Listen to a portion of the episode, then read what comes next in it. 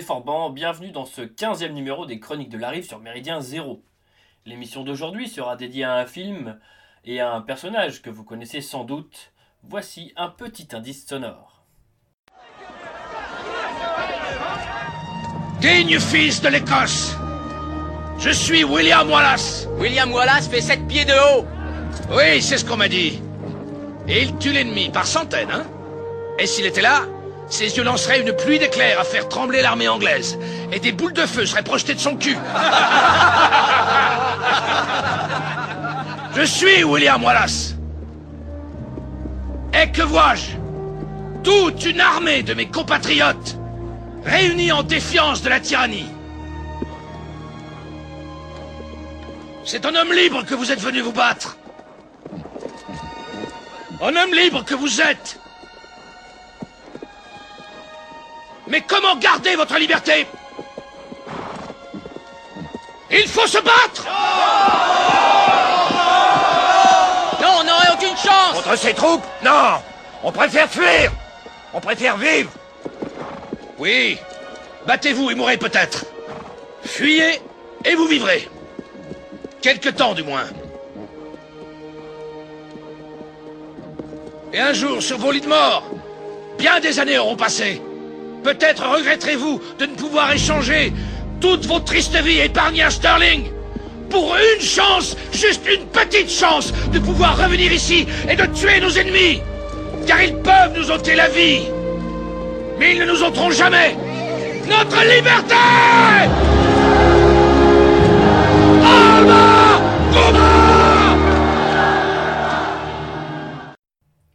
certainement reconnu Braveheart dès les premières secondes de cet extrait.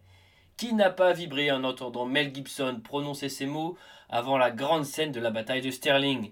C'est en 1995, il y a 25 ans déjà, que l'histoire du héros écossais William Wallace était immortalisée dans un film épique et devenait une référence du genre quasi instantanément, raflant sur son passage de nombreuses récompenses, dont l'Oscar du meilleur film.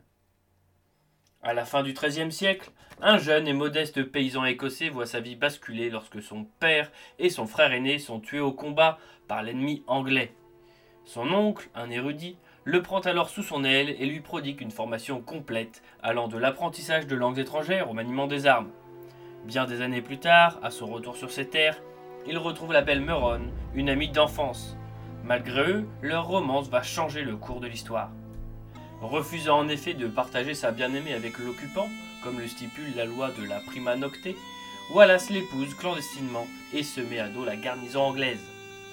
Sa bien-aimée est tuée, entraînant ainsi le ralliement du jeune homme à la guerre d'indépendance écossaise contre le roi d'Angleterre, Édouard Ier, dit Édouard le Sec. Wallace, brillant meneur d'hommes, est le grand héros de la bataille de Stirling, mais confronté aux fourberies et à la cupidité des lords écossais. Malgré l'aide qui lui est apportée par Isabelle, princesse de Galles, avec qui il entretient une liaison, celui que l'on surnommait Braveheart, le cœur vaillant, est arrêté, torturé et exécuté en 1305. Mais après sa mort, Édouard Bruce, prétendant légitime au trône d'Écosse, préoccupé auparavant par la défense de son rang, prend sa succession à la tête de l'armée écossaise et obtient par l'épée l'indépendance de son pays. Épique et émouvant, passant des dialogues mémorables aux scènes spectaculaires, Braveheart est un vibrant hommage à William Wallace qui donne envie de monter à cheval et de le suivre dans son combat pour la liberté. L'on est plongé dans l'Écosse médiévale, dans ses coutumes et son sens de l'honneur. Wallace, qui désirait mener une vie simple et familiale, porte son combat comme un fardeau, il donne cependant sa vie pour la cause et ne baisse jamais la tête malgré les félonies et autres bassesses de ses adversaires, mais surtout des lâches seigneurs de son propre camp. Voilà qui pourrait donner des idées à un certain nombre de militants. Deux femmes, son épouse Meronne puis la princesse de Galles, l'aident à maintenir le cap et sont présentes à ses côtés lorsqu'il est au plus mal, illustrant bien l'adage disant que derrière chaque grand homme se trouve une femme. Les compagnons d'armes de Wallace sont attachants et apportent tous un plus au film de par leur particularité. Alors que les moyens technologiques ont changé du tout au tout en 25 ans, peu de films tiennent pourtant la comparaison avec Braveheart en termes de bataille épique. Je n'en vois à vrai dire que deux, mais les autres propositions sont bien sûr les bienvenues dans les commentaires. Le Seigneur des Anneaux, Le Retour du Roi, même si les créatures fantastiques sont un atout sur lequel un film historique ne peut pas compter, et The Patriot, Le Chemin de la Liberté, film sur l'indépendance américaine où le héros est interprété par Mel Gibson. Dans Braveheart, les figurants en kilt ne sont autres que les hommes d'un régiment militaire ayant pour atout leur nombre et leur discipline, idéal pour un tel tournage. Comme dans tout film de ce genre, l'on trouve cependant quelques arrangements avec l'histoire. Des arrangements délibérés plus que des fautes involontaires, puisqu'il y a bien derrière chaque élément modifié des buts précis. Tout d'abord, William Wallace n'était pas issu d'une famille aussi modeste que ce que l'on voit dans le film. Lorsqu'il entra en guerre, il n'était qu'un jeune homme d'une vingtaine d'années. S'il mena bien ses hommes à la victoire à Stirling, il était accompagné d'un autre grand personnage, Andrew de Murray, que l'on ne voit pas dans le film. À Stirling toujours, la bataille ne se passa pas dans une vaste prairie, mais autour d'un pont stratégique. Tout cela n'avait pour but que d'enjoliver le produit cinématographique. On peut le comprendre en faisant de William Wallace le symbole du peuple qui se soulève et en privilégiant l'impact visuel à l'exacte représentation historique. Nous sommes au cinéma. Notons cependant que dès le 19e siècle, William Wallace eut droit à un monument à son nom dans la ville de Stirling, preuve de son impact culturel et historique majeur. Il s'agit en fait d'une tour de type médiéval dans laquelle l'on trouve entre autres l'une de ses épées, faisant près d'un mètre soixante de haut. Certains doutent de l'authenticité de l'objet. Oui, certains lieux qu'on visite sont parfois sujets à diverses interprétations historiques. Alors libre à chacun de mener ses recherches. Quoi qu'il en soit, le symbole est là et a de la gueule, sacrément de la gueule. Méron, quant à elle, se prénommait Marion, mais on craignait à l'époque, avec la prononciation anglaise, qu'il y ait une confusion entre la femme de William Wallace et Marianne, la dulcinée de Robin des Bois, qui avait aussi droit à une adaptation cinématographique à cette période. Le point le plus discutable est peut-être la présence d'Isabelle, la princesse de Galles, qui au moment des faits n'était pas encore l'épouse du fils d'Édouard, le sec, mais une petite fille, eh oui, elle tient pourtant un rôle important dans le film. Enfin, certains Écossais voient d'un mauvais œil le caractère attribué à Robert Bruce, couronné roi quelques temps après la mort de Wallace, et qui, même s'il prend les choses en main à la fin du film, est montré comme instable, voire peu sûr de lui-même et même parfois lâche. Mel Gibson cumule les casquettes de réalisateur et d'acteur principal, et c'est une réussite. Son film est un immense succès et son interprétation restera inscrite dans l'histoire du cinéma. Il est véritablement possédé par son personnage jusqu'à la scène finale où il hurle la raison qui a poussé Wallace à se battre. Liberté. Si Mel Gibson était jusque-là une référence de films d'action, notamment avec son rôle de Martin Riggs dans L'arme fatale, il nous montre que les films historiques lui vont également à merveille. On le verra en 98 dans The Patriot que je citais précédemment, puis en tant que réalisateur dans La Passion du Christ et Apocalypto. Patrick McGowan est parfait dans le rôle du roi Édouard d'Angleterre, dont le charisme n'a d'égal que la cruauté. Comme son personnage, il était très grand, 1m88. Il est décédé en 2009 à l'âge de 80 ans après avoir eu une carrière bien remplie. Robert Bruce est joué par Angus McFadden. On le voit sous un jour plus tiraillé, émouvant que glorieux, on a pourtant envie de le suivre lors de la dernière scène lorsqu'il prononce un discours en hommage à Wallace avant la décisive bataille de Bannockburn, celle qui apporta l'indépendance à l'Écosse. Par la suite, l'acteur s'est surtout fait remarquer dans diverses séries télévisées. Je l'ai tout de même euh, remarqué dans l'excellent Equilibrium, dont je parlerai tôt ou tard, euh, dans, ses, chroniques de la rive. Je reviendrai aussi sur Angus McFadden un peu plus tard. Sophie Marceau est Isabelle, fille du roi de France et princesse de Galles. Si, comme je le disais précédemment, ce personnage n'a pas réellement participé aux événements racontés dans le film, l'actrice française s'en sort bien. Elle apporte une touche d'innocence et de douceur sans en faire trop. Alors de vous à moi, je déteste cette actrice stupide et bien pensante, mais je ne suis pas dérangé par sa présence dans le film, c'est dire la qualité globale du long métrage. La jolie Muronne est jouée par une inconnue, Catherine McCormack, ce choix se révèle payant puisqu'elle parvient à nous faire comprendre pourquoi Wallace prend les armes suite à son assassinat. Brandon Gleeson, vu dans Harry Potter, Gang of New York ou 3, est sans aucun doute l'une des raisons du succès du film auprès du public, tout simplement. De nationalité irlandaise, il joue régulièrement des personnages celtes, et dans Braveheart, il joue Emish, ami d'enfance de Wallace et combattant fidèle parmi les fidèles de son armée. Monstre physique, roux et barbu, il détruit littéralement ses ennemis en apportant pourtant une touche d'humour. Il a un profil similaire à son paternel, joué par James, par, euh, James Cosmo, vu notamment dans les séries Sons of Anarchy et Game of Thrones. Enfin, comment ne pas évoquer la bande originale du film, composée par le regretté James Horner?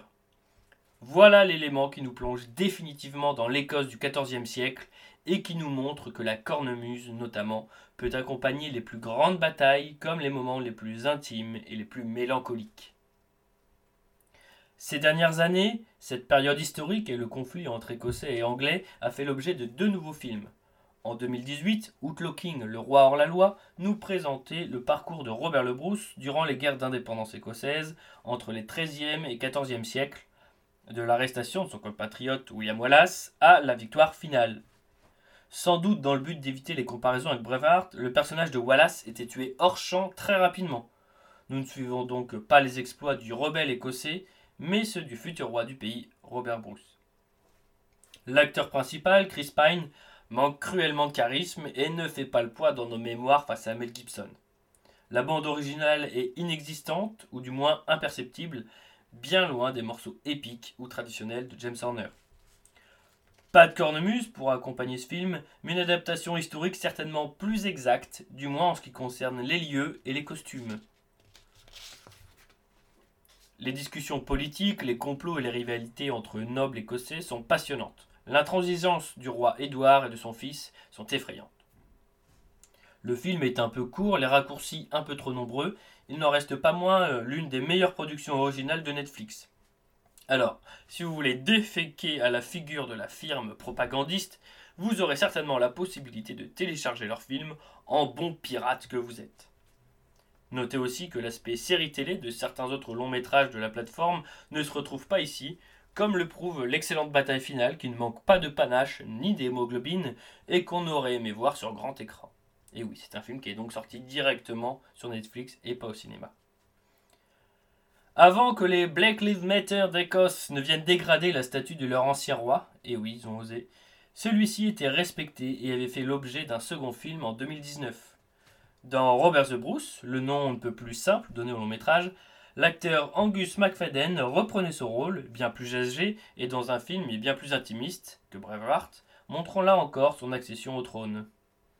Malgré plusieurs tentatives médiatiques de le faire passer pour un Braveheart 2, il n'aura jamais réussi à sortir du lot et à séduire le grand public. Si vous êtes tombé sous le charme de Braveheart il y a 25 ans ou entre-temps, en vous reconnaissant notamment dans le combat de William Wallace pour l'indépendance et la liberté face à un ennemi bien plus puissant, je vous invite donc plutôt à vous rendre sur ces terres et à faire perdurer la Old Alliance. Vive la France, vive l'Écosse, merci aux auditeurs qui participent à l'effort de guerre en faisant des dons sur les comptes Tipeee de Méridien Zéro, et bon vent.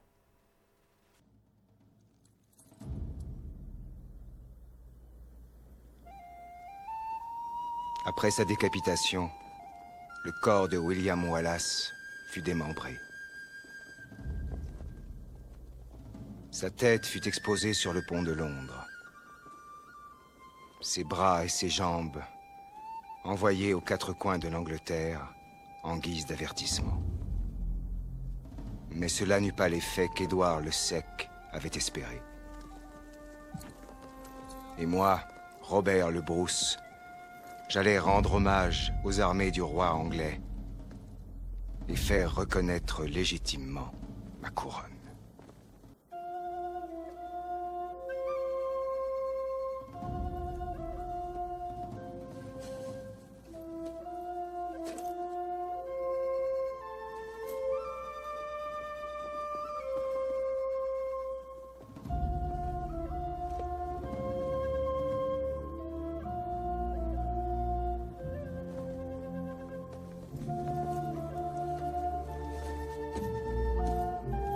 Robert, qu'on en finisse.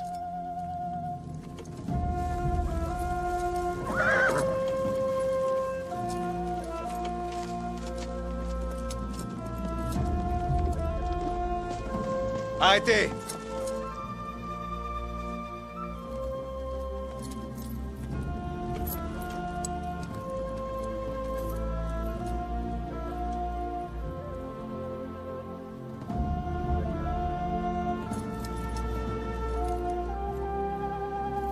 avez combattu avec Wallace.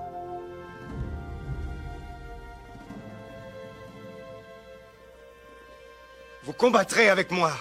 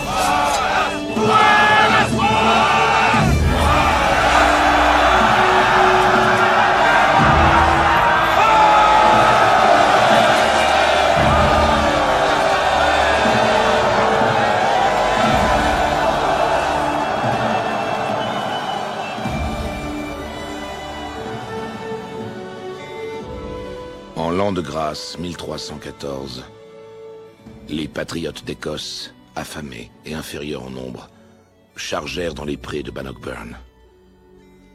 Ils se battirent en guerriers et en poètes. Ils se battirent en Écossais. Et gagnèrent leur liberté.